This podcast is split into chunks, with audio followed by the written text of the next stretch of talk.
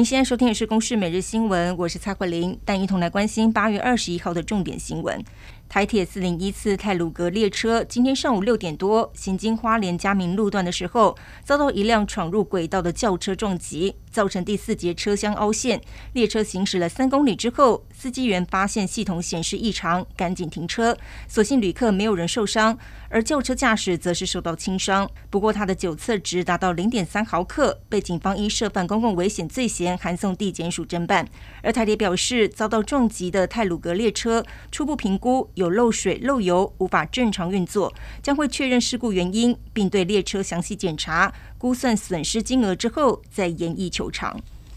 中国国台办今天指出，台湾的芒果发现到了太平洋豚粉介壳虫，因此二十一号起暂停输入。我国农业部指出，去年八月就曾经被中国告知检出介壳虫，检出的比例不到千分之一，之后就立即改善。不过仍旧遭到中国以不符合贸易原则暂停输入。不过我国输往中国的芒果数量少，而且芒果产季已经到了尾声，因此对我国芒果的产销影响有限。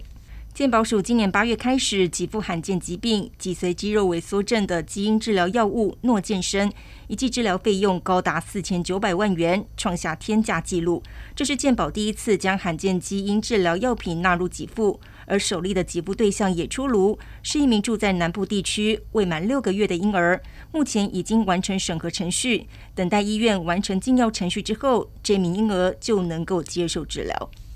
新竹县政府对面的县政七街建案工地，今天上午发生路基塌陷，导致自来水和瓦斯管线压断，造成瓦斯外泄。公务处和瓦斯公司等单位到场来勘查，只是道路出现了大面积的塌陷，让附近的居民是相当担忧。县府已经勒令工地停工，怀疑是近日连日大雨导致地基松软，县府也将成立调查小组来厘清。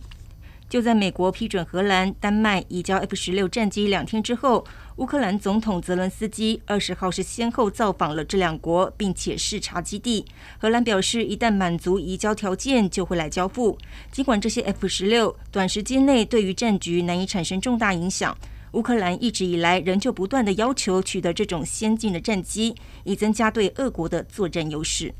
俄罗斯航太集团睽违四十七年再度进行登月行动，探测器月球二十五号在十一号升空之后，按照原定路线，原本应该在二十一号登陆月球，不过探测器则是传出与地面失去了联系。俄罗斯航太则证实已经失控坠毁，让这一场行动以失败告终。以上由公司新闻制作，谢谢您的收听。